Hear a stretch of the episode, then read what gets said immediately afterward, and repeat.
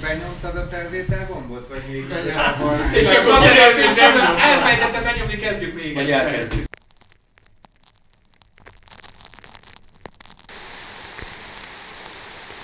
Vantid Podcast. Az idén 26 éves Vantid magazin beszélgetései a popkultúra körül.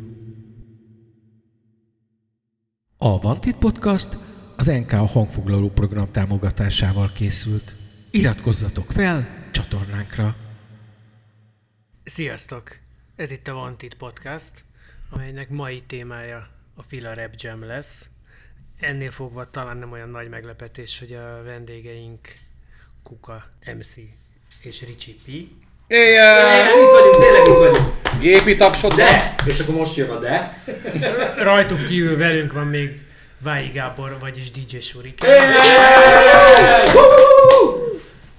És természetesen a szokásos műsorvezetők is itt vannak, Kovács Tamás, Bihari Balázs és Danny White.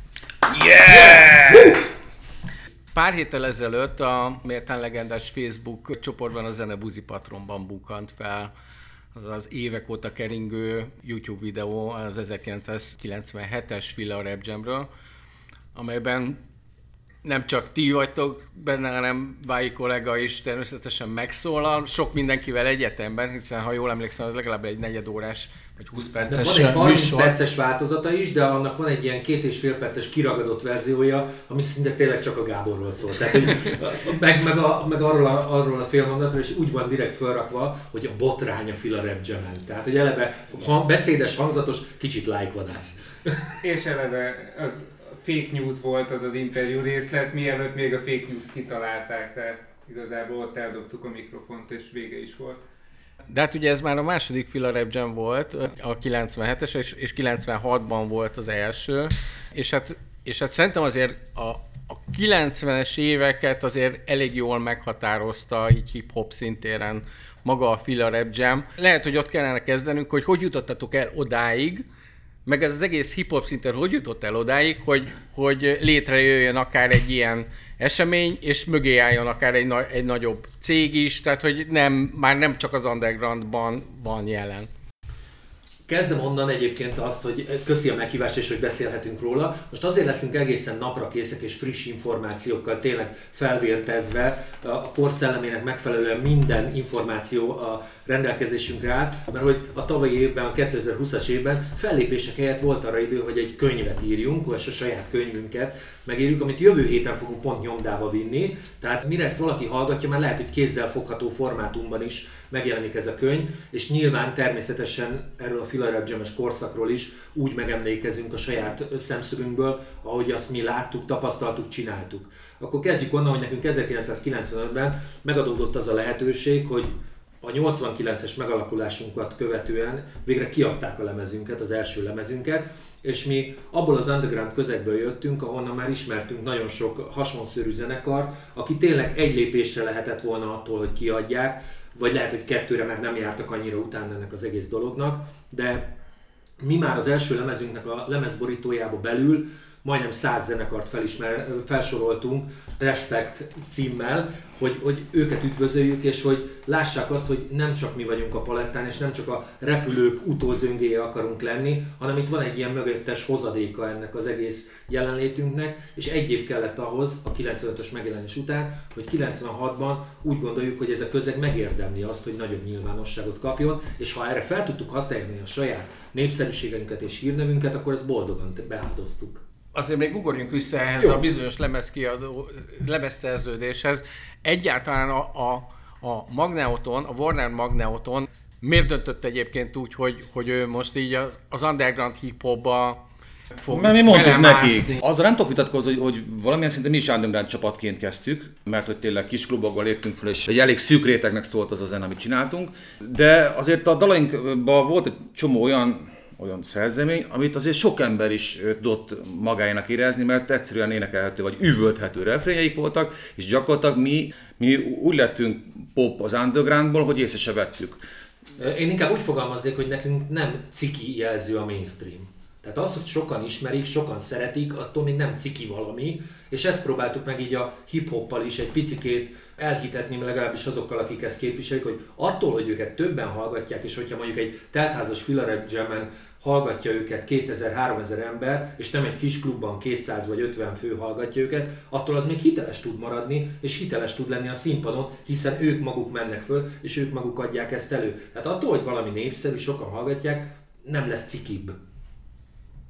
Pedig ez akkor azért eléggé egy Abszolút, abszolút, ez az underground volt. kontra mainstream, ez benne volt, hogy eladtuk magunkat, a kiadó mondja már meg, hogy mi nekünk miről írhatunk dalokat, pedig akik ismertek, és pont ezért fogadott el minket egyébként az underground kör, mert már évek óta ismertek minket, ismerték a dalainkat, ismerték a hozzáállásunkat, nekik ez nem volt újdonság, hogy egy Takarítónő című dalt közszemlére teszünk. Aztán utána jött a Józsefváros, aztán utána jött még a Nem enyha hívalány, aztán jött az Ülünk a vonaton, és ebben nyilván bele, megpróbáltuk megmutatni több arcunkat is, és nem csak ezt a vidám fiatal fia gyerekeket.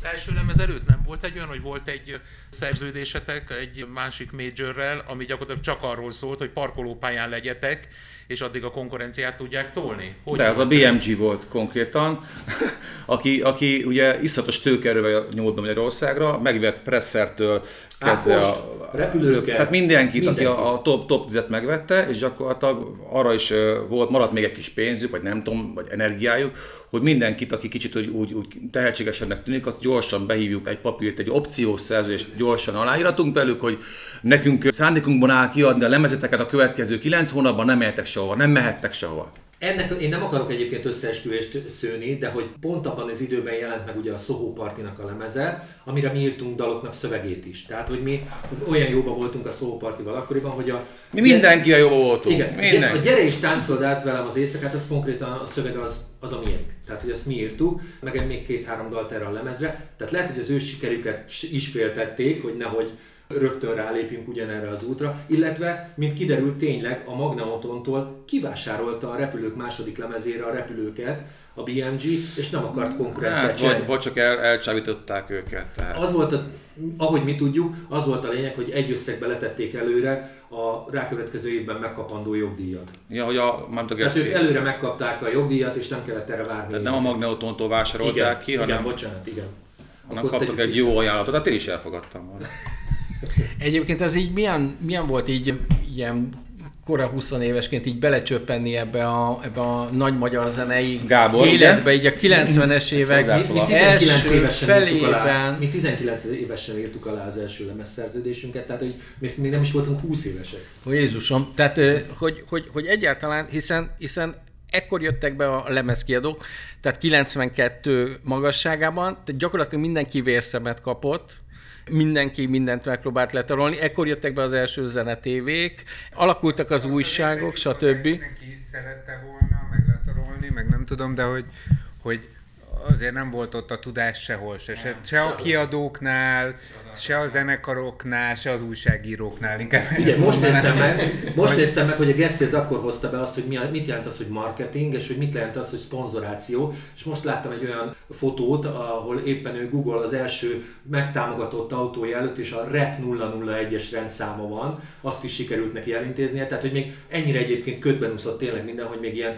vakon volt mindenki. Hát az volt, volt, vannak a korabeli CD-k, amin a nem tudom, a székesfehérvári fénymásolótól kezdve jelennek meg ilyen nagyon széles spektrumon Szó? támogatók, és a, akkor jelent meg a repbe például az ilyen ruhatámogatás, és ugye ott volt egy underground, de az underground sem volt egy összetartó, tehát mindenki utált mindenkit, és akkor az a márka, ami őket támogatta, akkor azt is utálni kell, tehát volt egy ilyen fajta Nem, nem, mert akkor még menő volt, tehát még akkor ment az információcsere, hogy te honnan szereztél olyat. Igen, az, az- még az még érdekes volt, tehát, hogy, és nekünk így alakult egyébként a filában. Nem, én szerintem a Gábor például a British Knights-ra gondolt, nem? Ja, ja, Konkrétan. Tehát a, az, egy, az egy tipikusan olyan márka volt, hogy hogy mivel ahogy az ára szembent megtámogatta, ezért nagyon sok ember on, vagy nem? Igen, Jó? igen, Arra igen. gondolsz?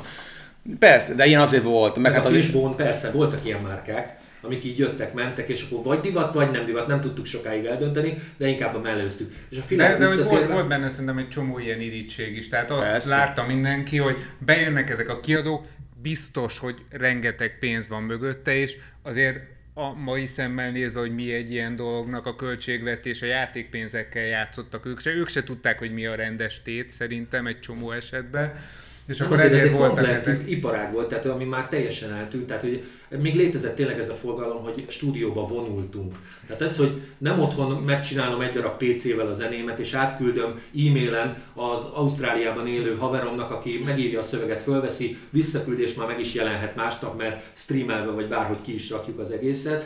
Ez még tényleg egy iparág volt, akik voltak, akik csak videoklipet csináltak, voltak, akik csak a lemez felvétellel, a hanganyag felvételével, voltak, akik a legyártásával, kiadásával. Ez most már akár tényleg egy konyhából elvégezhető, tehát ezekbe bele kellett tanulni, látni, senki nem tudott róla semmit. Most előkerestem ilyen régi kazettákat, és akkor van ilyen árral szemben interjú kazetta, lehet, hogy a Vantidnak csináltam az interjút, és akkor ők ott dohogtak, hogy hát ők megnyerték a Fila Rap Jam-et, és azt gondolták, hogy akkor itt most nem tudom, és hát még a kiadó se erőltette nagyon, hogy találkozzon velük, de hát gondolom inkább ti nyomtátok ezt a kiadónál, hogy legyen, és nem volt a kiadónál egy ilyen De- szuper rap producer, aki... Bocsánat, ezt rakjuk tisztába rögtön, hogy mi a lehetőséget teremtettük Tettük, meg így ott a, a Filaret az első helyezetnek, hogy lemezszerződést kaphat a Magnetontól. Ezzel nem élt se az árral szemben, mert hogy ők leszerződtek a Record Expresshez. Utána egy évvel később a ominózus 97-es Filaret Jam-en a fekete vonat nyert, akik viszont az EMI-hoz mentek. Tehát, hogy nem annál a lemezként, nem volt ez egy kötöttség. Mi a lehetőséget adtuk meg, és lehet, hogy ez szúrt szemet, hogy, hogy itt ilyen minden ilyen kötött pályán mozog. Nem, mozog a, ilyen a, kötött a pályán. Benskék nára szemben a videoklip az az volt, ugye, akinek a József Aras című klipet forgatták, velük beszéltük meg, hogy kapnak azt hiszem 250 ezer forintot, és akkor abból csinálják meg a győztesnek a videoklipjét, és amikor így meghallotta ezt a, ott valaki, aki már tudta, hogy mennyibe kerül igazából egy videoklip, azt mondja, hogy hát ennyiből nem lehet jó videoklipet csinálni, és akkor megmondtuk, hogy de, ezek a csávok Csepeli brigád volt, tök ügyesek voltak, és megcsinálták annyiból is, és aztán azért jött bele a British Nights, hogy hogy ő is még tett bele 50 ezer forintot, hogy akkor majd jobb lesz, de egyébként tök ugyanaz lett a videoklip, mint hogyha egy filért nem tettek volna hozzá. Hát ilyen apróságok Igen, de hogy, hogy ennyi, hogy, hogy szerintem az elvárt, tehát kölykök voltunk mindannyian, egy lépésen mögöttetek egyébként, és hogy az elvárások is mások voltak, tehát azt gondolták az emberek, hogy attól, hogy ott van a pecsa, tele van emberrel, meg van promózva, lemezszerződések, nem tudom, mindenki elképzelt egy ilyen hollywoodi, ilyen Dr. Dre történetet a medencével, hogy nyilván nem ennyire Ez a mai napig működik egyébként. Mindenki azt hiszi, hogy ilyen one hit wonderként onnantól kezdve nincs gondja, hátra lehet dőlni. Ez nem működött akkor sem. Váj kollega, te hogyan kerültél egyébként bele így a hip-hop életbe, mert szerintem erről van itt podcast hallgat, én nem biztos, hogy már emlékeznek. Hát én abszolút ilyen kívülállóként kezdtem, tehát hallgattam rappet otthon, mert a nagybátyám küldött haza ilyen CD-ket, de amikor először küldte, azért inzultusként éltem meg, hogy a nem tudom, Beastie Boys Check Your Head, hogy jó, ezen vannak már ilyen punkos számok, de én akkor ilyen ro- rock, punk rock, hardcore ilyeneket hallgattam, és akkor elkezdtem nem tudom, van itt kapcs, vagy e- ezek miatt a zenék miatt is hallgatni rappet, és akkor valahogy így belesodródtam ilyen underground rap koncertekben, mit tudom én, az iparvágányok mögötti rocker kocsmába. Meg hát te voltál az 50 egyedül, aki tudott annyira angolul, hogy a külföldi számok szövegeit is értette. És legalább tudott kritikát írni róluk is. Ja igen, volt ez, hogy voltak a kritikák, és akkor egyre több kritika, egyre többet hallgattam, benne voltam ebbe a közegbe, és akkor elkezdtem csinálni a Tilos Rádióba is interjúkat, ott a nem tudom, talán az árral szembennel, meg a firmával, most előkerültek ilyen archívkazetták, de ebből nem lett egy sorozat. Az volt az első ilyen egyórás a magyar graffitiről, magyar graffitisekkel műsor, ami 96 január vagy február, tehát ilyen viszonylag korán. És akkor a, a Free magazinba megörököltem a rap rovatot, már nem tudom, hogy Hoppá. kitől. Tehát volt, volt egy hip-hop rovat a, a Free magazinban, és azt csináltam, és annak kapcsán is találkoztam magyar együttesekkel, és akkor így valahogy belesodródtam. Én arra emlékszem, hogy a, a Gábor még a Vantid volt, bejött egy kis csávó baseball sapkába, láncológott rajta akkoriban, még a metálosoknak se volt, olyan gördeszkával. És ilyen gimnazista forma, vagy talán akkor érettségiztél, Ja, ja, valami nem ilyen sokkal utána. nagyon fiatal volt, és bejött, és akkor az UP-vel leültettük, és akkor nem tudom én, a Péter adott neki valami témát, vagy lemezt, vagy valamit, hogy jó van, van, írd meg. És két nap múlva behozta az anyagot, és akkor mindenki nézett, hogy mi van, ez a kis csávó azzal a lánccal, meg a gördeszkával, azt tud írni. És akkor így lett vantidos. Én így erre emlékszem, hogy így, így bejött, így át, ilyen kicsi volt, tudod, még ilyen öregek ott néztük, hogy mit, mit akar itt ezzel a lánccal, tudod, és ilyen láncról volt rajta, meg gördeszka hóna alatt, és akkor így, így lett Az a első, kollégánk. a, egyébként a Marton Laci hozott be, és az első cikkem egy wu Clan cikk volt. Egy ilyen nagy, ráadásul nagy is. És az durva, hogy abban az időben ezek ilyen, tehát nem volt az, hogy rákerestél, hanem ezek ilyen évekkel később volt ilyen, hogy találkoztam emberekkel, és hogy ő mezőtúron, vagy nem tudom hol lakott, és járt ki a újságoshoz, hogy mikor jön a Vantid, és az volt az ablak a világra. Tehát iszonyú Bravo magazin. volt. Ez csak az a kicsi lehetett, nem? Nem ismerek más mezőtúron. a Fila Rap Jam az ilyen szempontból egy ugyanilyen láthatóságot teremtett a médiában a, a műfajnak, és azt is mondanám, hogy nem csak láthatóságot, hanem picit így életre is hívta ezt, tehát amit tudom, vannak ezek a 70-es évekbeli erdélyi rockfesztiválok, ahol arra álltak össze együttesek, meg az volt az első lehetőség, hogy fölvegyék a számaikat, és picit ilyen volt, hogy volt egy csomó ilyen rap rajongó hülye gyerek, és a Fila Rap Jamre összeálltak, és kicsi Figyelj, ez a recept ez már régóta működött, és pont ebben a videóban, amit most elkezdtünk, ami miatt elkezdtünk most boncolgatni egy ilyen beszélgetést, ott te mondod, hogy a 60-as évek táncdal fesztivál hangulatát idézzük meg, és gyakorlatilag pont ugyanez volt a táncdal fesztiválnak a lényege, hogy évente szülessenek olyan popslágerek, amit be lehet mutatni nagy közönség előtt. A Filaret Jam is mikor elkészült, ennek köszönhetően, amikor mi bejelentettük, hogy lesz megint verseny, és az a kritérium, az egyetlen kritérium az volt az ingyenes nevezéshez, hogy három darab soha nem hallott dal legyen a demókazettán, ösztönözte annyira ezt a közeget, hogy készültek dalok, és emiatt mindenki egy picikét is felspanolta magát, különben egyébként a lustaságtól, a bármitől is szétfolyt volna az egész, tehát egy picit gatyába rázta, és nyilván ezt a receptet igyekszik most a 2000-es években a dal hozni, mert hogy sehol máshol nincs megjelenési lehetősége egy csomó előadónak, meg dalszerzőnek, és nyilván erre fókuszál. És itt jobb a zsűri is, azért tegyük hozzá, azért a, fejlődik itt minden. LOL. Na erre a zsűri mit mondana, mit, mit mondana egy régi fiatalkori Vájé Gábor? Mert a, a, mert a, a, a Filarep Jam zsűri egyébként nagyon csúnyán megkapta ebbe az interjúba, ugye. Ezt is.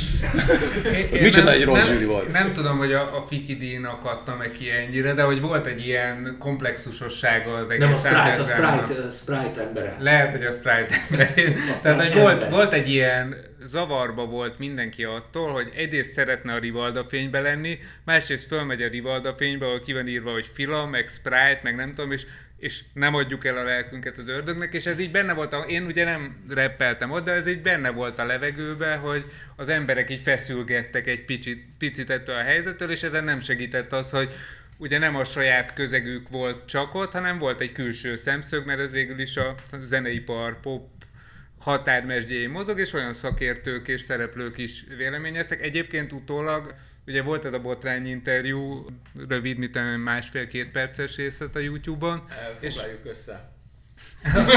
Szerintem arra visszatérünk, tehát a botrány interjúban sokan elszabadultunk, és sok hülyeséget beszéltünk. Bárcsak be tudnánk itt most játszani. Bárcsak. Majd bejátszom. Az egésznek az volt a lényeg, hogy a, firma, firmát meg akarta szólaltatni a Nagy Zoli, a riporter, és ők megmondták, hogy ők nem nyilatkoznak, hát izé, undergroundok, ők nem az, is És akkor oda lettek tolva Én a... is ezt hittem, de a Kaszkóval beszéltem, és azt mondja, hogy nem az volt, csak nem tudták összekaparni a zenekar. Ja. De aztán egy idő után megjelent az Azúr is ott a háttérben. De a Igen. lényeg az, hogy a, a DJ Mango, a Káosz kapitány, meg ilyen, tehát olyanok, akik az Meg a együttes- Shacy, meg a Shacy. Van. A dumás. akik, akik ismerték az együttest, de nem voltak az együttes tagjai, gyakorlatilag kiadtuk magunkat, hogy mi vagyunk a firma, és osztottuk az ért felelősség nélkül, tehát ezért mondom, hogy ez volt az első fake news interjú. És akkor ö, De a, nem is volt rajta ilyen felirat, hogy ti vagytok a firma, vagy nem? Vagy csak azt hiszem, a... hogy Nem. nem. de úgy konferálta föl, Úgy firma igen. nevében Nyilatkoznak. Hát Egyébként, akkor- most elhoztam itt van benne a lemezbe a, a, a zsűri, hogy kik voltak a zsűri tagjai. De nem, nem, nem csak ez, tehát hogy ez a kis részlet, ez egy pár éve kiment az interjúra, és akkor ott én mémesedtem egy picit. De hogy most Soha nem került- tudsz annyira, mint a Ripicsi, tehát hogy az soha nem fogod megütni azt a szintet. De hogy most került ki a teljes videó nemrég, vagy egy ilyen 20 akárhány perces verzió, és akkor elkezdtek jönni hozzám emberek, hogy nem értik, hogy miért voltam így fölzúdulva azon, hogy ugye ott a, a, kulcsmondat az, hogy a kemény budapesti stílus nem győzhet egy ilyen mainstream eseményen, és hogy ha megnézzük, azt hiszem abban az évben a fekete vonal. Van, tehát, hogy ha megnézzük az összes Fila Rap Jam-et, tök hiteles csapatok nyertek végig, tehát meg se vártam, hogy az egy másik történet, hogy mi történt ugyanaznap este a Fila Rap Jam-et elhagyva a Városligeti Parkba, megkaptam az instant karmát ezért a beszólásért, de erre visszatérünk. De igazából az azt se felejtsük el, a skinheadek meg, megtaláltak? Mert tudom, hogy akkoriban ugye még működött ez a fajta ellentét is, hogy nem csak underground meg mainstream, hanem akkor ki milyen zenét hallgat. Azt szerintem már kikopott, hogy a duránosok meg a depesesek utálták egymást. Igaz, igazi komoly volt. Igen, az egy, az egy komoly, az egy Újpest Fradi mértékű dolog a felé, de itt meg a rap és a, a, a skinheadek találkozása volt, és oda jöttek a Petőfi csarnokhoz egy kicsit er- erőt fitoktatni.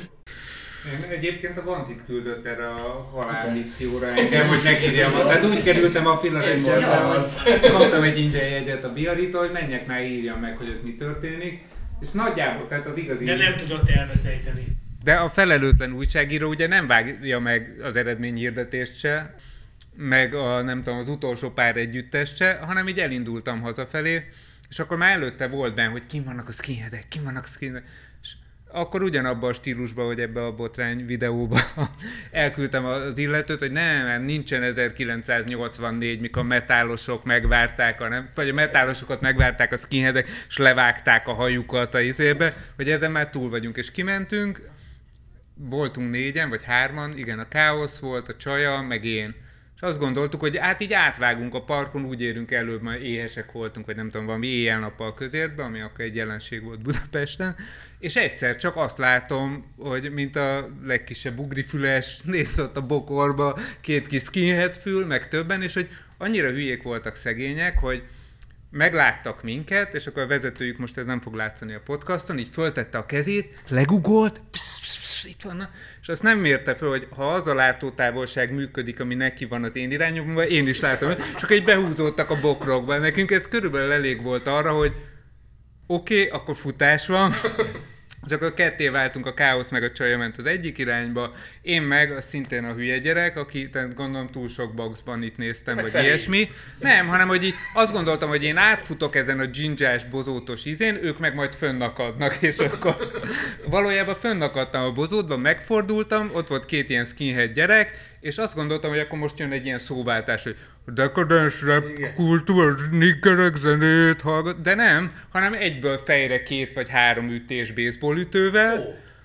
és akkor el is feküdtem tőle, meg spriccelt a vér a fejemből, mert a or, volt egy nyílt orcsontörésem, szemöldökre, aztán meg halántékra ütöttek. Ezt azt mond, megírtad annó, vagy ezt nem írtad meg annó? Ez azt hiszem nem, tehát nem írtam aztán cikket erről, mert mentem be a kórház, és ez még az az időszak, amikor nincsen mobiltelefon. Tehát ott vagyunk a park közepén, ezek először így megütögettek, és akkor jött ez a lánc. Tehát ez amennyire nektek tetszett, az nekik is, és ezt gyűjtötték, mint egy ilyen skalpot, vedd le a láncot, vedd le a láncot, és akkor én meg próbáltam velük tárgyalni, hogy figyelj, hogyha baseballütővel ütsz és rugdosol, miközben én a vértől nem látok rendesen, nem fog menni a lánc. Most egy kicsit hagyjuk abba, és leveszem, és erre abba hagyták. Igen, tehát, tehát, volt egy ilyen Monty Python jelenet jellege. Volt egy lényeges része is a dolognak. Ez amikor leszaladsz a víz alá ordítani, és jössz vissza utána. Ja, ja, de aztán egy picit megint agresszívak lettek, akkor megint rugdostak, mondom, figyelj, várjunk, le kell venni, akkor levették, elvették a láncot, majd tovább rugdostak, és akkor már az öreg skinheadek kiabáltak ezeknek, meg gondolom a fiatalokat lökték be, hogy meg kell mutatni, hogy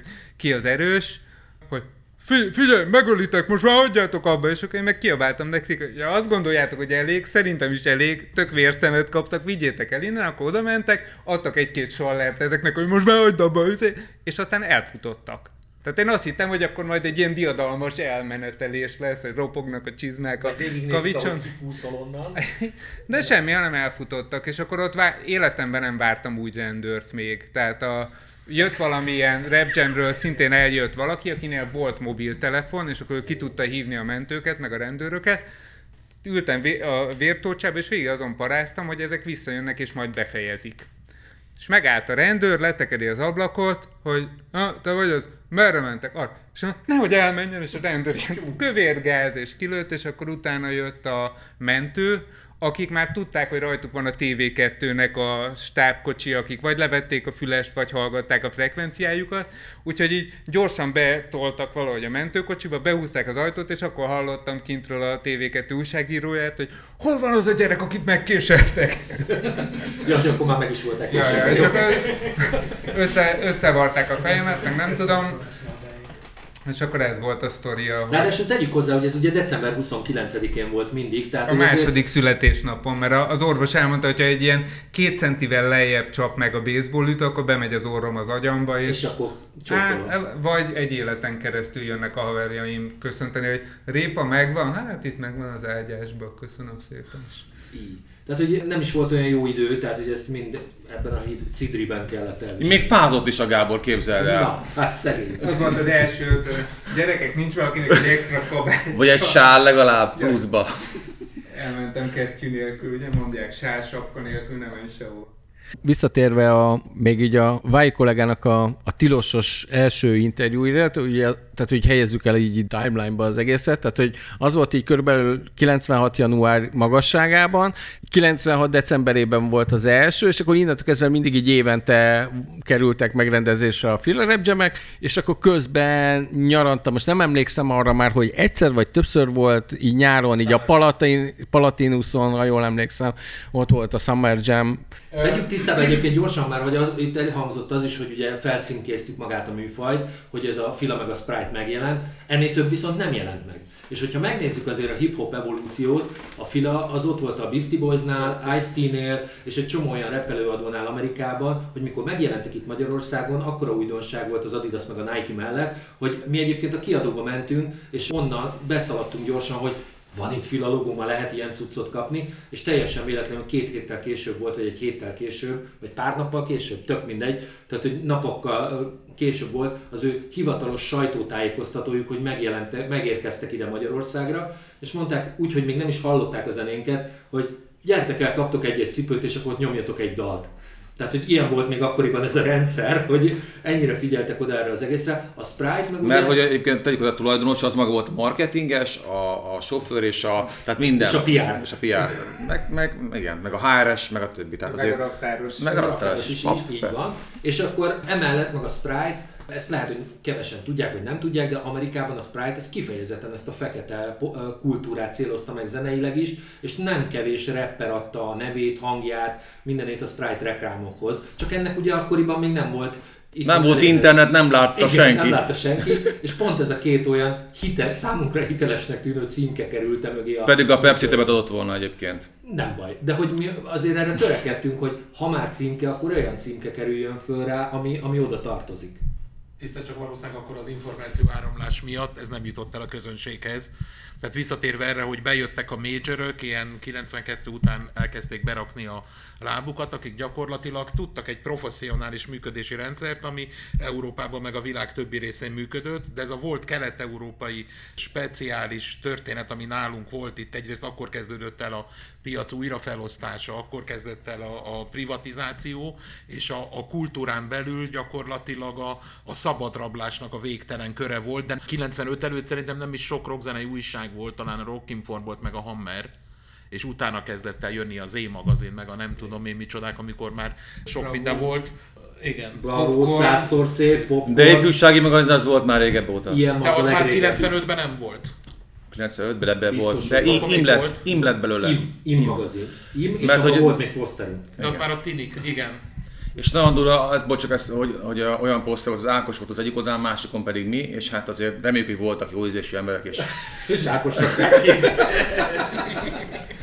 Hát igen, de hát azt ugye eleve ne felejtsük el, hogy most itt a 90-es évek első feléről, vagy mondjuk a közepéről beszélünk, tehát nem csak, hogy, hogy nem volt ennek itt előtte gyakorlata, de hát tényleg ez nem, amiről itt volt szó. Se a zenészek, se a, egy csomóan valószínűleg, akik ebbe belevágtak, hogy kiadót csinálnak, vagy bármit csinálnak, beleértve akár téged is, vagy a rajongók is, tehát hogy, hogy ez mindenkinek ez egy elképzelt dolog volt. Tehát itt előtte a kis rapper gyerekeknek is ez egy elképzelt dolog. Tehát ma visszahallgatva ezeket az interjúkat, amit a Tilosban csináltam, elképesztő butaságokat kérdezek és mondunk. Tehát a, amit a, ő, amikor Németországban lakott egy pár évben, egy összekotort valami információt róla, és ilyen nagyjából ilyen jó trekken van, de hát ma milyen részletességgel lehet tudni a rap történetet, azért megmosolyogtató. Nyilván vissza, a, mielőtt visszahallgattam a kazettát, ilyen elképesztő megdicsőült ez az időszak, mint hogyha tudtuk volna, hogy mit csinálunk, és ez egy kicsit ilyen ébresztő jellegű volt Nem, nem, hallgatni a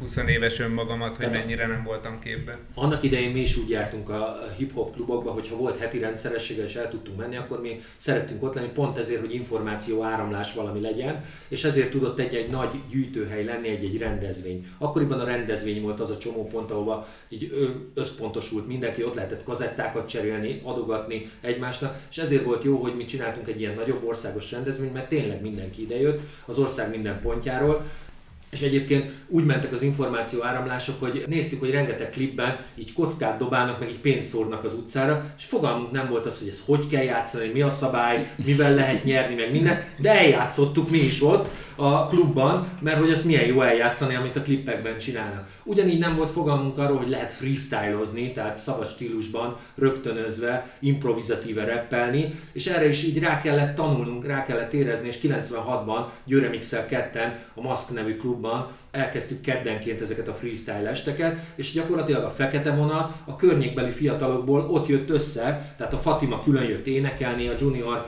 innen a szomszéd házból, mert egyébként itt vagyunk most a Király utca sarkán, ő innen jött oda a klubba, a beatet ismertük már az SDO-ból, meg abból a kultúrkörből, ahonnan mi is származtunk a 8. kerületből, Úgyhogy őket mi láttam külön-külön, és mi ajánlottuk föl nekik, te figyelj, csinálunk megint egy ilyen filler ahogy tavaly, nem akartok esetleg elindulni, mert jó, amit csináltok. És kettő vagy három hónappal a Jam előtt döntöttek ők úgy hárman, ja hát akkor álljunk össze, akkor végül is három ilyen verzéből, verszakból össze tudunk rakni három dalt, csináljuk. És ezzel nyerték meg.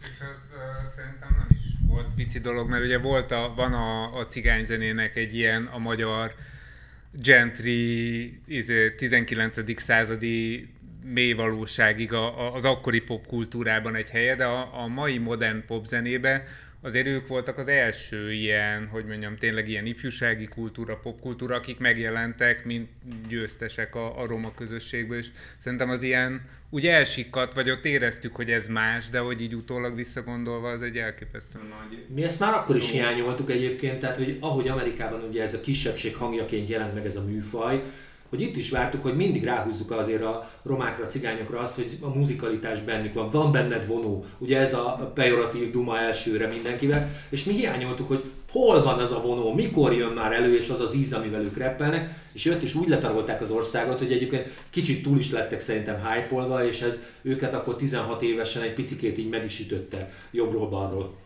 Ugye az undergroundból akkor azért ugye erősen beugrottatok a mainstreambe. Az, az ugye a gyakorlatban egyébként mit jelentett számotokra? Tehát, hogy tehát így koncertek, fel, vagy egészen pontosan a fellépések száma az így radikálisan megugrott, és akkor most itt, itt ugranék a kérdésem B részére, az, hogy akik, akik a Fila Rap Jam-ben nagyobb sikereket értek el, azok is meg tudták-e ugrani ezt, ezt a fajta nyilvánosságot, ami, amit mondjuk ti is így elértetek? Abszolút, sőt szerintem, a, a, hogyha mondunk ilyen példákat, akkor Subbase Monster még nagyobbat is ugrott, mint mi. Tehát ő, ő De a fekete vonat is. a fekete vonat is, tehát a, a Subbase-nek az első lemeze már platina lett, nekünk csak a második lemezünk lett platina, tehát nekünk, hogy mondjam, nekünk be kellett érni, vagy, vagy, vagy hiába volt takarítónő rajta, de mégiscsak aranylemezig camogott el az első lemezünk. Na de ott nincs benne az, hogy mondjuk ti már azzal egy kicsit meg is ágyaztatok neki? Ez persze, hogy valószínűleg volt, hogy egy picike közünk meg, hogy az egész Nekünk meg megágyazott a műfaj, repülők, nekik meg megágyazott a fenyő, Jó, Miki a bréklemezével. pillangó hatás, vagy a dominó de, de elv. azért azt ne, ne felejtsük el, hogy ez egy más dolog, amikor van egy lemez, és akkor az teremt egy láthatóságot a műfajnak, de én amit mindig értékeltem bennetek, az az, hogy volt egy ilyen önzetlenség, tehát hogy ez a Fila Rap Jam, ez nem rólatok szólt. Nem elsősorban, Hanem- mert ez hanem úgy volt, hogy volt egy versengés, és utána adtunk még másfél óra koncertet. Tehát miután, mielőtt még megszerveztünk, levezettünk egy tíz zenekarból álló versenyt, utána mi még a színpadra mentünk egy másfél órára.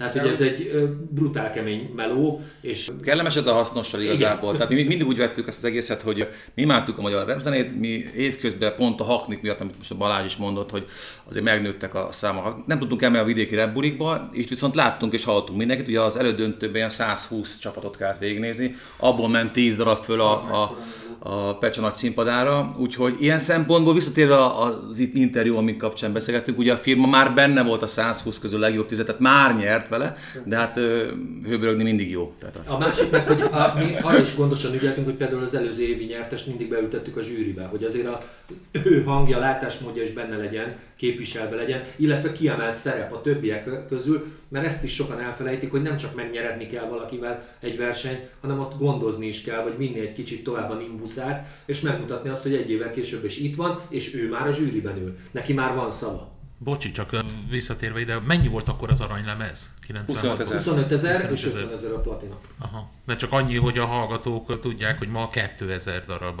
az aranylemez.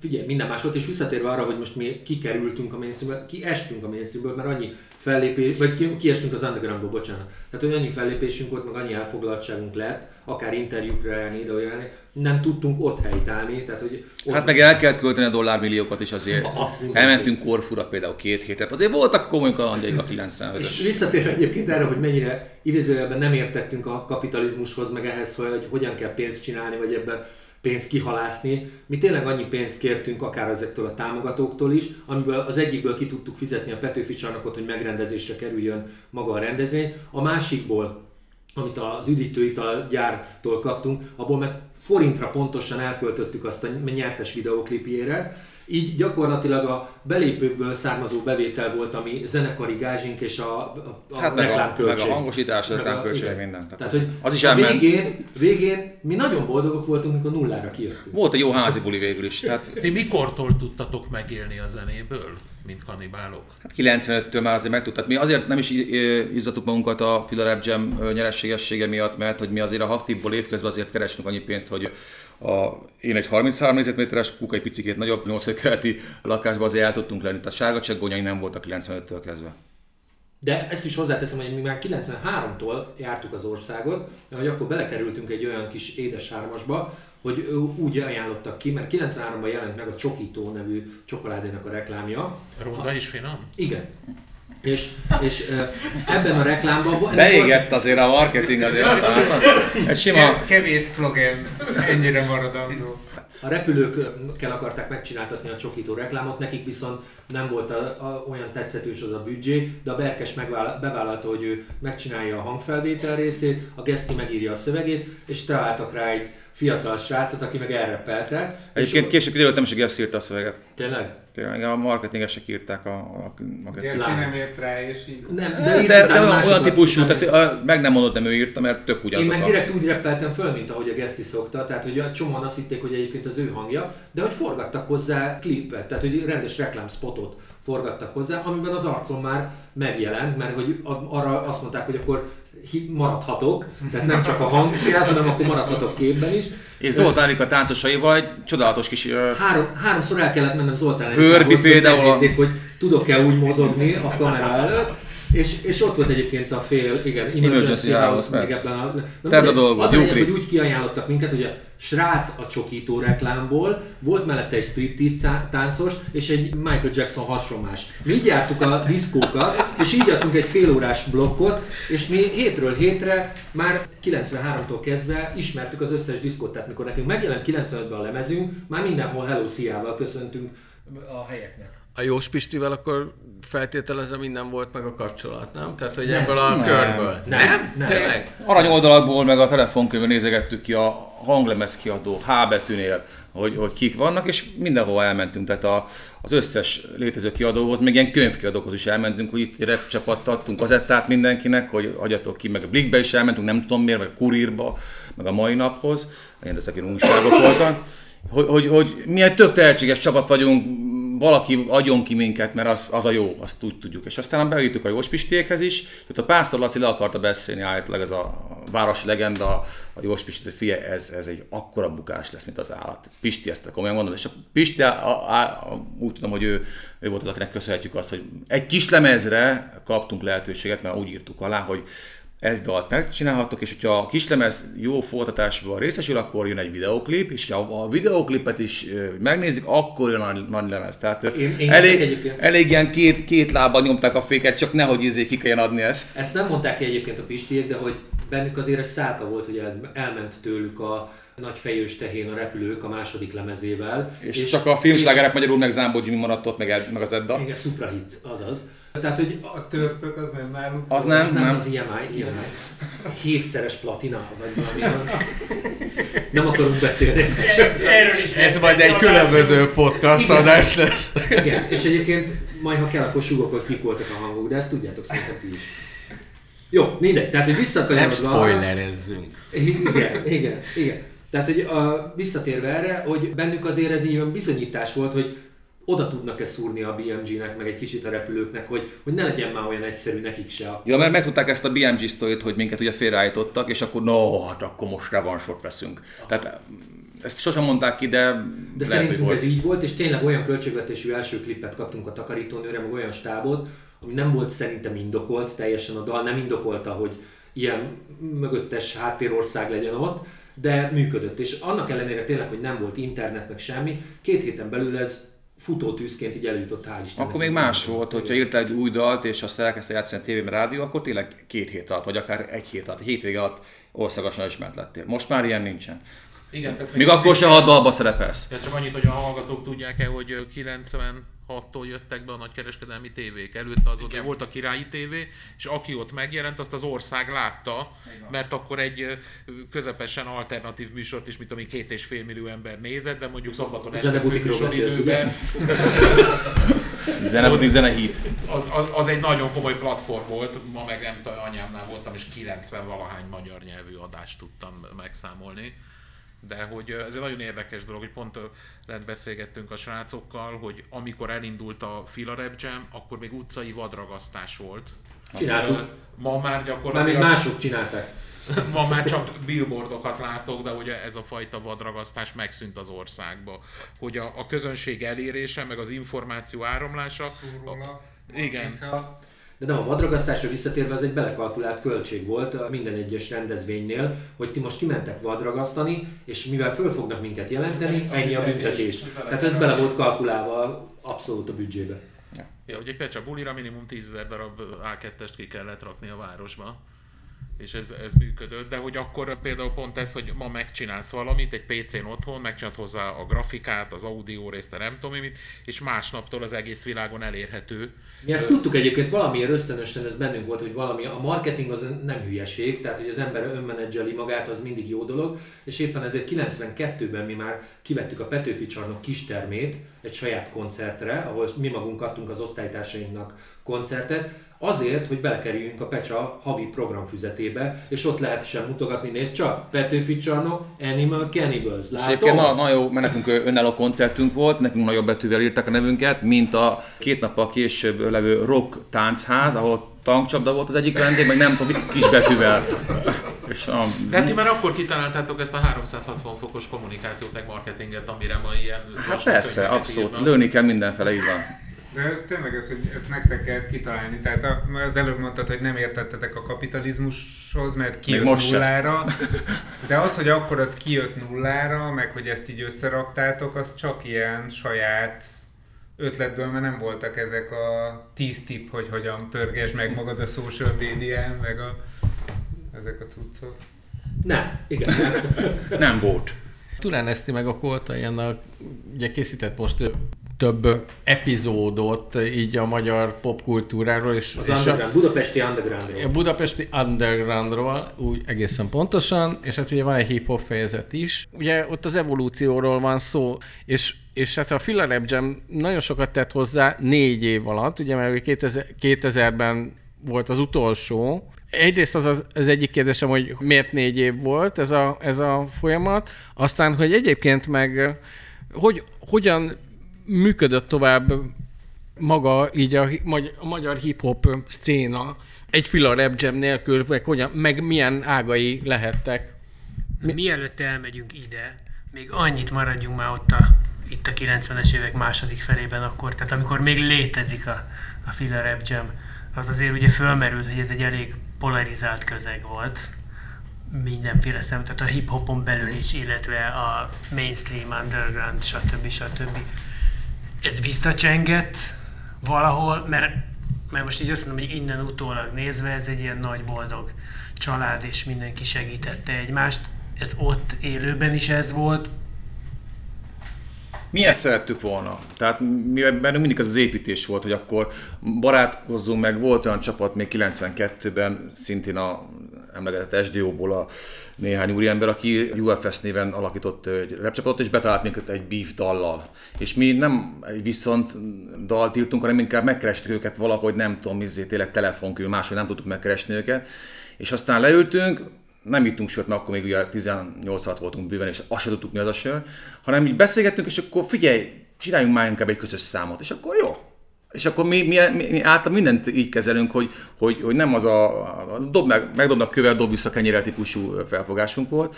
És visszatérve erre, a, a, hogy mainstream meg, meg underground, persze volt egy ilyen, hogy mondjam, meg a vidék Budapest az is egy nagyon durva ellentét volt, vagy ilyen, ilyen tényleg két külön pontja. Ugye miért nem tud egy budapesti zenekar nyerni, ugye? Már ott is igen, miért a vidékiek nyernek? Ez le van előre csak a pestiek nyerhetnek. Így. De, de hogy mondjam, ez inkább ilyen mondva csinált probléma volt, tehát legalábbis mi nem, mi nem ástuk bele magunkat, mi nem ástuk soha ilyen csak a bárdokat. Volt, aki egyébként, akinek ez, ez ilyen velejárója, hogy ő mindig épít ilyen árkokat, de hát ez ilyen emberi tulajdonság. Így van, Minecraftban is lehet építeni, meg rombolni is, tehát hogy ezek vannak létező dolgok, de hogy mi tényleg akkor csatlakoztunk még be a hip-hop vonatba, és az a elsődleges üzenet az nekünk átjött simán, amikor még Love, Peace, Unity and Having Fun volt a, a zászló mögött a műfaj mögött, és nem azt keresték, hogy ki miben más, hanem hogy hogy tudunk együtt boldogulni, és pontosan ahogy az információkat is egymásnak adtuk, mindent egymásnak adtunk, tehát a másik nélkül nem létezett az egyik se, úgyhogy ez még akkor működött. Nem is csak nálatok, hanem hogy egyébként ott a, mondjuk a résztvevők között, csak mert pont, amit a Balázs mondott, az Eszterék mondták a múltkor, hogy amikor a Budapest Undergroundnak csinálták a hip-hop részét, akkor ott azért volt olyan, aki azt mondta, hogy és ha nem tudom, ki szerepel? Igen. Na, akkor én nem. Ja, van ilyen feszengés. Nyilván van ilyen feszengés, meg utólag aztán egész más a dolog, de szerintem, ha nem lett volna ott ez a közeg, De nem ez a jellemző. Akkor nem biztos, hogy jellemző. találkozott volna a Busa Pista annak idején a Wolfival, és most olyan viszonyban lennének, mint amilyenben. Subbase Monstert nem biztos, hogy úgy kezelnék, ahogy. Lehet, hogy akkor egy ilyen újkori kitalált Eminem klónnak hinnék sokan, hogyha nem ismerné ez a közeg. Tehát, hogy biztos, hogy meghatározó volt ez akkor, hogy ott nem csak barátságok épültek, hanem mi arra emlék, emlékszünk, hogy akár még az elődöntőnek köszönhetően, akár a döntőnek köszönhetően készültek közös formációk, és így egyébként a firma is így alakult, mert a firma is még Először külön voltak a graffitis szakasz, meg aki tudott reppelni, aztán egybe lettek, aztán az árral szemmel már Park Passy néven nyomultak tovább, tehát hogy ezekből így kilőttek. Aztán összevesztek Aztán a British. Knights miatt. Nekünk mindig volt egy ilyen építő szándékú hozzáállásunk a műfajhoz, és éppen ezért a harmadik lemezünkre oda már összehívtuk azokat, akikre eh, érdemesnek tartottunk arra, hogy egy egész dalban ne csak így külön-külön mutassuk meg őket, hanem egy dalban, hogy mi tudunk egymás mellett különböző ízekkel létezni. Ez volt akkor a Mindenki című dal 1998-ban, aztán utána 2008-ban követte ezt az Éjszakon délen, és 2018-ban jött a Tarvalnak az MC-k, És 2028-ban jön a következő. Már nem kell sokat várni, 7 év. Már nincs sok. Amit a Balázs kérdezett, ez a miért maradt abba a Fila Rap Jam, hát tök egyszerű oka volt. Maga a Fila ugye 95-től 5 éven keresztül tök népszerű, vagy inkább 4 éven keresztül tök népszerű lett, nyíltak a filaboltok, majd ugye, mint minden divatos dolog, ugye ez is már nem volt olyan divatos, és De hát ehhez sem voltunk hozzászokva, tehát a kapitalizmus az még, az, az, ne, az még nem, ami a szocializmusban volt, az életünk végéig volt. Tehát, hogy ez, mi az, hogy, mi az, hogy nem divatos sportruhát hordani, ahogy a hordta a Randy MC meg a többiek az utcán, mi az, hogy elegánsba kell járni, mi az, hogy egyre egyre szűkebbek a farmerek, és már nem menő az, hogy egy tréning felsőbe kimegyünk brékelni, vagy bármit csinálni az utcán. Szóval a lényeg az, hogy a, a Fila azt mondta, hogy már nem tudja sajnos finanszírozni, mert nem, nem a számok, hogy beleférjen neki mindenféle ponz- szponzoráció. És mi egyébként annak azért is örültünk, mert nem volt baj, hogy egy picit mi hátra tudtunk lépni. Imádunk hátra lépni egyébként ebből a sztoriból, hogy megnézni, mi van akkor, hogyha nem vagyunk mi, hogy valaki más esetleg elkezdi ezt csinálni, vagy folytatja, és általában soha senki nem folytatta, úgyhogy vissza is tértünk 2002-ben a Hip Hop Missionnel két évre később, ami egyébként ugyanaz a cég, a filások, Be akarták futtatni ezt a márkát, a Mission nevű márkát. ami gyakorlatilag a Dorkónak az elődje, úgyhogy, vagy egy, egy nem is ők, ők, ők apa, vagy hogy mondják, hogy kell lefele menni, vagy föl? Az. Az, ugye? Kőből ki. Most akkor ki kicsoda? MZ per X. Tehát, hogy azzal visszajöttünk, és mindig azt a formú, azt a lehetőséget próbáltuk megragadni, hogyha már egy picit ugorhatunk előre az időben, hogy utána 2004-ben például a Mikrofon Mánia névvel ment már egy tehetségkutató. 2003-ban egyébként a, a Hip Hop Mission-t azt a Hősök nyerte meg, 2004-ben meg a Mikrofonmániát, amikor volt Rádió DJ mikrofonmánia. Jó, Rádió teljesen. DJ Mikrofonmánia, mert ugye Rádió DJ-ben kaptunk két óra zenei blokkot, és nekünk az az egy kikötésünk volt, hogy mi szívesen rádiózunk, viszont zeneileg hadd határozzuk már meg, hogy mi megy abban a két órában, és ne a szelektorból kelljen játszani. A kötelező David Getta még nem volt akkoriban, de hogy azokat lejátszani, hanem egy saját otthonról hozott zenei kínálattal tudjuk ezt feltölteni, olyannyira, hogy egy rap versenyt rendeztünk meg, hogy most nem arccal, csak hanggal lehessen versenyezni, tehát a rádiófrekvencián keresztül melyik dalba szeretnek És bele. a Fluor meg is nyerte És a Fluor Tomi nyerte meg ezt a versenyt, aminek utána az EP-ben volt egy döntője, és azt is így meg lehetett nézni, oda is a legjobb tizet hívtuk el. Ott is volt hőbörgés, ott is volt nem tetszés. Tehát, hogy egyébként ez mindig belejárul. Persze, mert nem a VSOP nyerte meg azért egyébként. Akkor éppen azért meg nem az SP, mert nem akkor már ott volt a legjobb tízben az SP például, mint underground rapper. Úgyhogy e- mi szerettük ezt a közeget, és lá- szerettük látni, hogy mik nőnek ki ebből a közegből, meg kik nőnek ki ebből a közegből. Érdekes volt, egyetlen egy dologra ügyeltünk egyébként nagyon, hogy soha ne legyünk mi a döntnökök. Tehát, hogy ne lehessen ránk húzni azt, hogy mit találtuk ki, hogy ki döntsön. És szerintem te, te, a Gábor az volt zsűri a, a mikrofonmániában, én úgy emlékszem. Én nem emlékszem, de sok mindenre nem emlékszem. Mert, mert pont most, hogy a követ csináltuk, ugye nagyon sok minden így szembe jött, és van egy ilyen hosszú felsorolás, tényleg gyakorlatilag azt hiszem 15 vagy 20 tagú zsűri volt, és kapott mindenki talán egy CD-t, vagy valami hasonló, Lehet, hogy és végig kellett valamilyen. hallgatni. Tehát arra, arra nem emlékszem, hogy Ne, nem kellett oda menni, nem kellett oda Nem kellett menni. Kap, kaptatok azt Az hiszem lehet, 10 hogy dal, csak volt. 10 dalból rá kellett egyre böknesz, mert ez volt a feladat. Vagy a sokból a legjobb tizet. Úgyhogy a, igazából mondhatjuk azt, hogy Váj Gábornak köszönhetjük Flor Tomit. Az, ez most rám még. Szerintem akkor itt abban is megtettük. Lehet, hogy én kérdezek egyet, hogy azért elég, tehát évtizedeken keresztül követtétek, hogy milyen új hangok jönnek, hogy ki szerintetek a legnagyobb elveszett tehetség? Tehát az, akiben nagyon éreztetek valamit, és úgy elkallódott valahol, és sajnáljátok. Szerintem viszonylag sok van.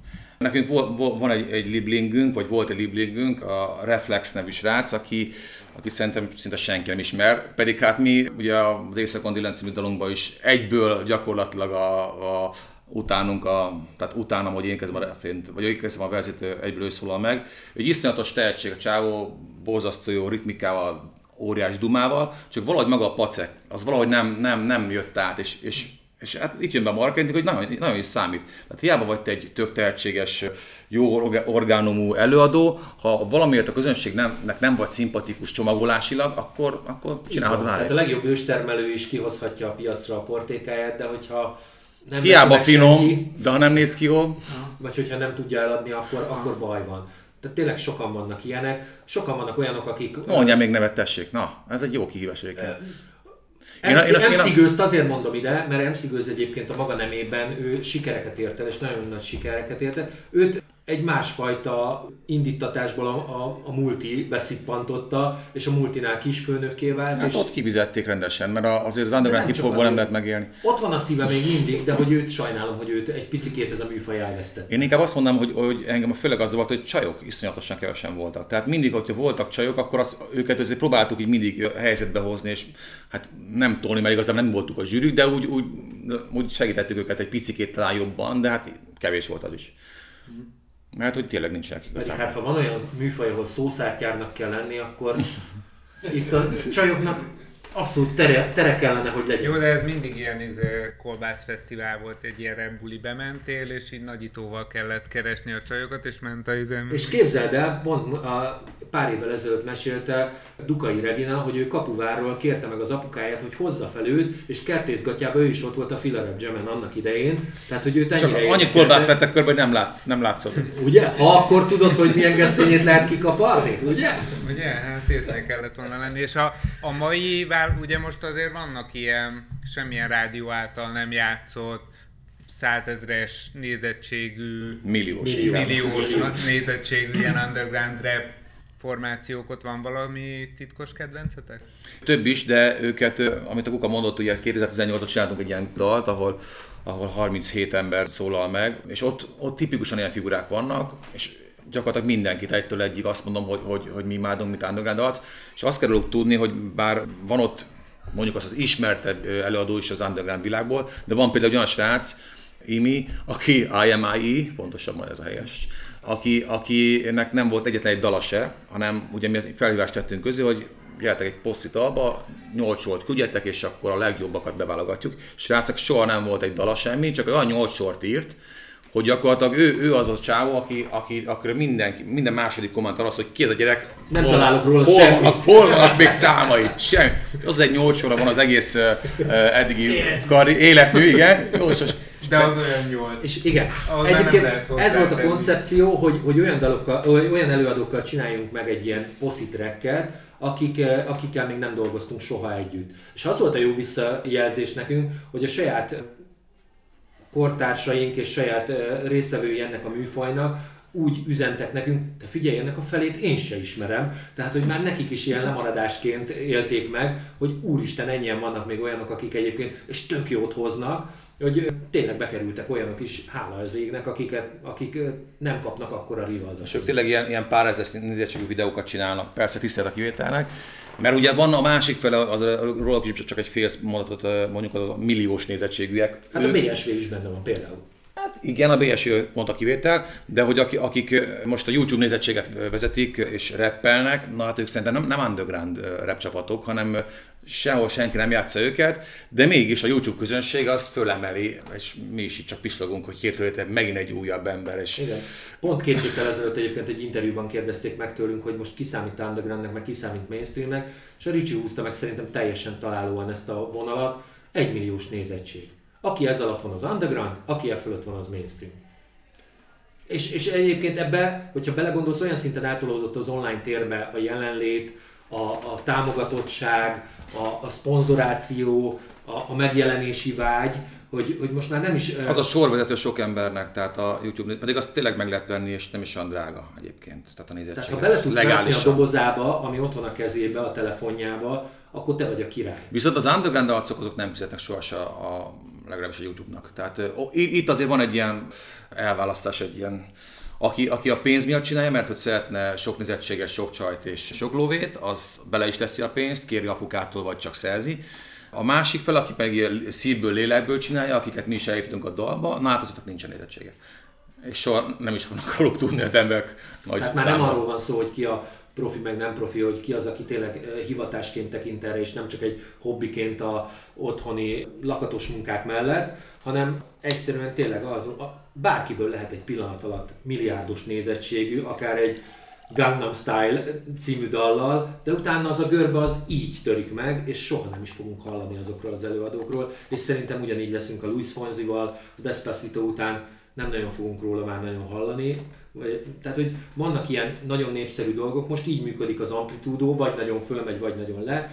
Az undergroundnak most tényleg ez az egy millió alatt így elvegetál, tehát, hogy nem tudom, talán az NKS-nek a Vegyetek jót, ha tudtok, tavalyi dala, talán most elérhette már az egy millió. Nem, már, már, már, Már négy fölött, ja bocsánat, tehát vannak ilyen kivételek nyilván. Hát ilyen- ilyenkor tehetjük fel 20 éves azt, produkcióról beszélünk, Igen. azért azt rakjuk hozzá, tehát ők nem ma kezdték. Persze. Bőven 20 éves produkcióról Igen, csak ilyenkor mindig, mindig a, ugye a, a rossz majom, akkor az már nem is underground. Ha ennyien látták, akkor ez már nem underground, én mondom. Mr. Klaus? De ismerős nekem.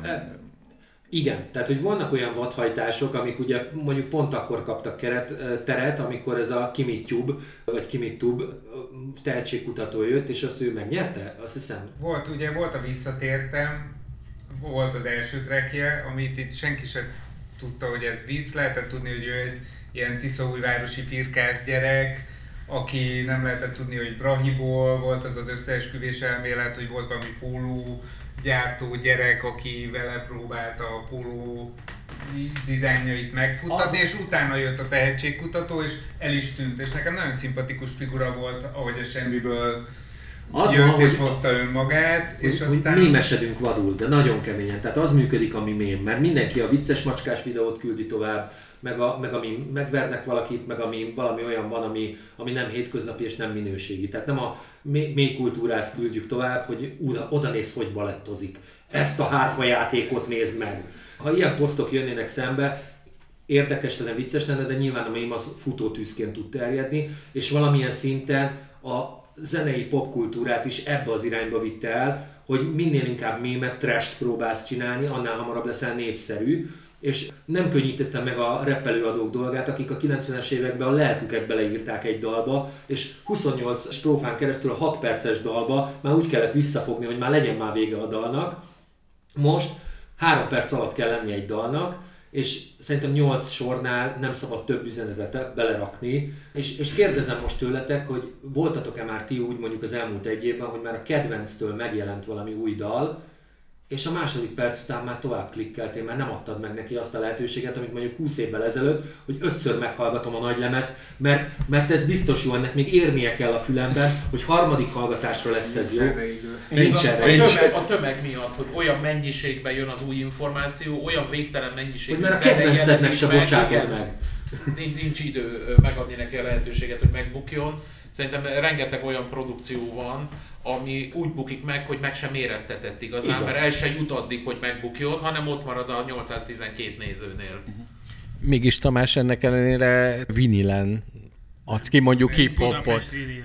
Igen, hát azt gondolom, hogy a, a, a vinil az egy ilyen kisebbségnek a szubkultúrája, ami most valami miatt újból feltámadt, mint egy főnix madár, és azt gondolom, hogy a, a pont a mai rohanó, borzalmas információs presszúr alatt lévő világban az, hogy te hazamész, megfogod azt a 30x30 cm-es képzőművészeti alkotást, fölrakod a, a lemezt, megtisztítod, bekapcsolod.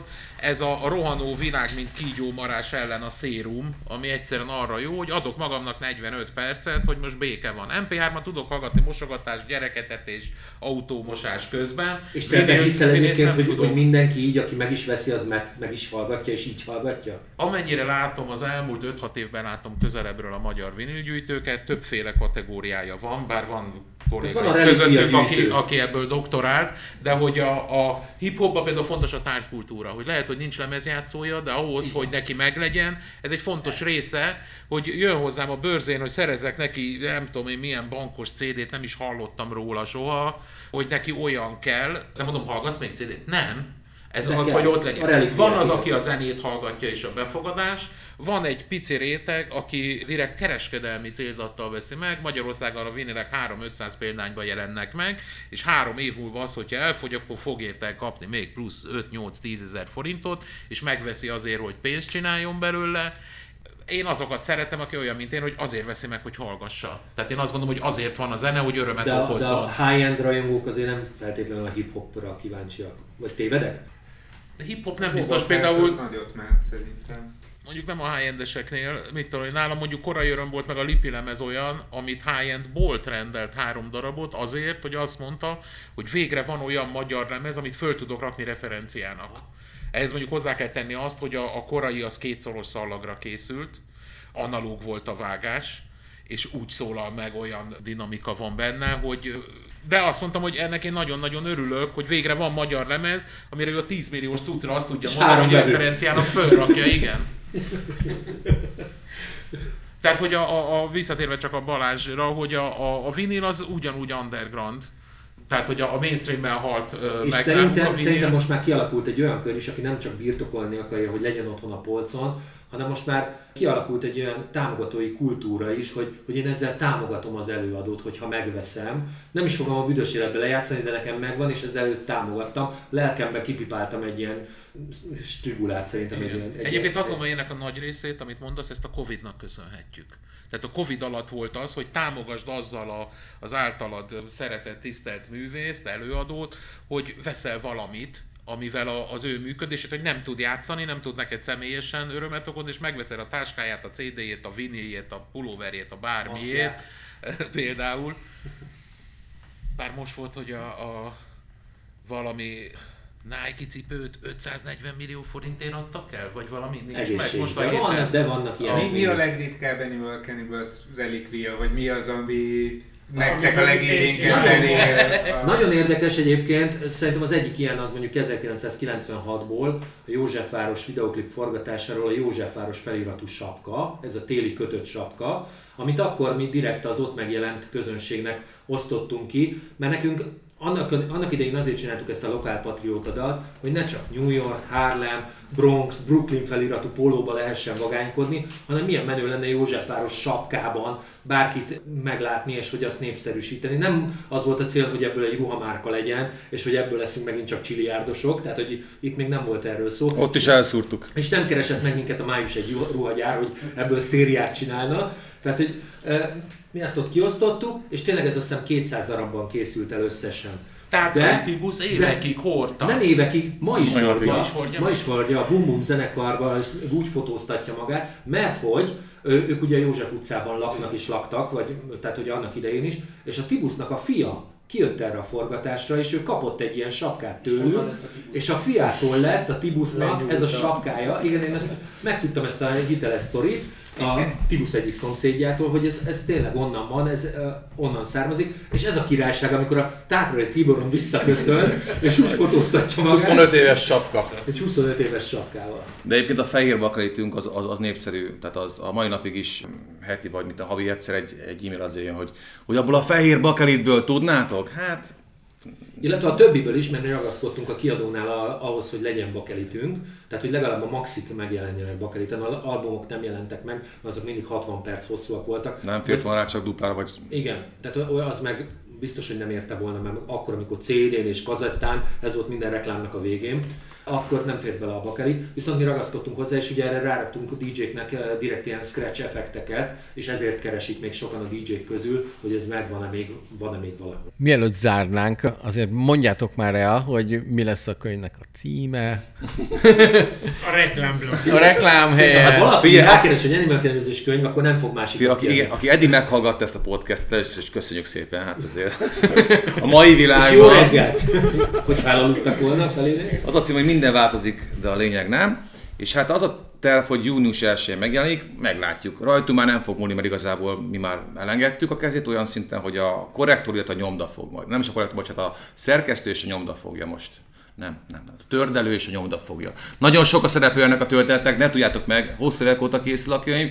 Ma is egy borítóján rajta van, hogy csak szülői felügyelettel Nem, olvasható. nem, de, de, de beleírtunk egy olyat, hogy, hogy 12 éven aluliaknak nem ajánljuk. Mert van egy-két szaftos sztori benne azért. Sőt, hát a Richie egy egész alakos mesztelen fotó. Így van. Poszter, nem? Nem, de, de hogy ha, ha valaki megijedne attól, hogy könyv, akkor elmondjuk, hogy 1700 darab kép is van benne, jó? Tehát, hogy aki a képeket szereti, az is találni fog benne olyanokat, és olyan korlenyomatokat, akár a Philadelphia korszakról, amik, amik tényleg a, a mi kezünk által készültek, tehát, hogy ezek még a mi fiókjainkba pihentek. Melyik volt a legmeglepőbb kép, amikor válogattátok a könyvhöz? Hát kb, kb. ennek a négy-ötszöröse van fotó, ami így összekerült, és hát ugye a helyhiány, mert nem lehetne beletenni mindent. Hát nem tudok kiemelni egyet, tehát brutális. Igazából van, egy, van, van több olyan oldal, amikor mit, egy oldalon van 15 kép, és akkor gyakorlatilag minden egyes képről tudnék 5-10 percet simán gond nélkül beszélni, ki van rajta, milyen szituáció éppen, ki mit szív, hogy csinálja az ott a csaj háttérbe ki. Tehát igazából ilyen borzasztóan ilyen információ egyébként gazdag. És, és ta, ta, talán egy picit itt ott kicsit száraz is a sok adat miatt, de ezt majd nézzétek el nekünk. Mindegy, meg egy picit egy tankönyv, tehát hogy mi leírjuk azokat a meglátásainkat, amikkel még a mai napig egyébként heti szinten megtalálnak, hogy Szerintetek mit kéne ebbe a dalba csinálni, mi kellene ahhoz, hogy befussak, mi kell ahhoz, hogy sikeresebbek legyünk és népszerűsítsük. Pár magunkat? hetet azért meg lehet vele spórolni, hogyha valaki most kezdi a karriert építeni, akkor rengeteg rossz és jó tapasztalat benne van, úgyhogy azokat mind meg lehet spórolni. Hogyan kell freestylozni, hogyan lehet jól freestylozni? Mit ne csinálj? Mit ne csinálj, mit csinálj? Hogyan lehetek influencer? Az nincs benne, képzeld el, azt, azt meghagytuk másnak. Podcastunknak a Móka Mikie következik, ő zárja le a Zárul Miki Mókatára? Most, hogy elnyertem ezt a, a címet, köszönjük Ricsi ennek és Kukának, hogy eljöttek hozzánk. Köszönjük Vályi Gábornak, hogy mindkét oldalon bemutatta magát. A Vantit Podcast Kiderült, hogy él. fluort nekem köszönhető. Van. Nem kell hálálkodni, virágot az öltözőbe. Sziasztok! Hello! Sziasztok! Sziasz! Hát ilyen dokumentumfilm, szívesen gondolkodnánk, csak ugye hova, kinek,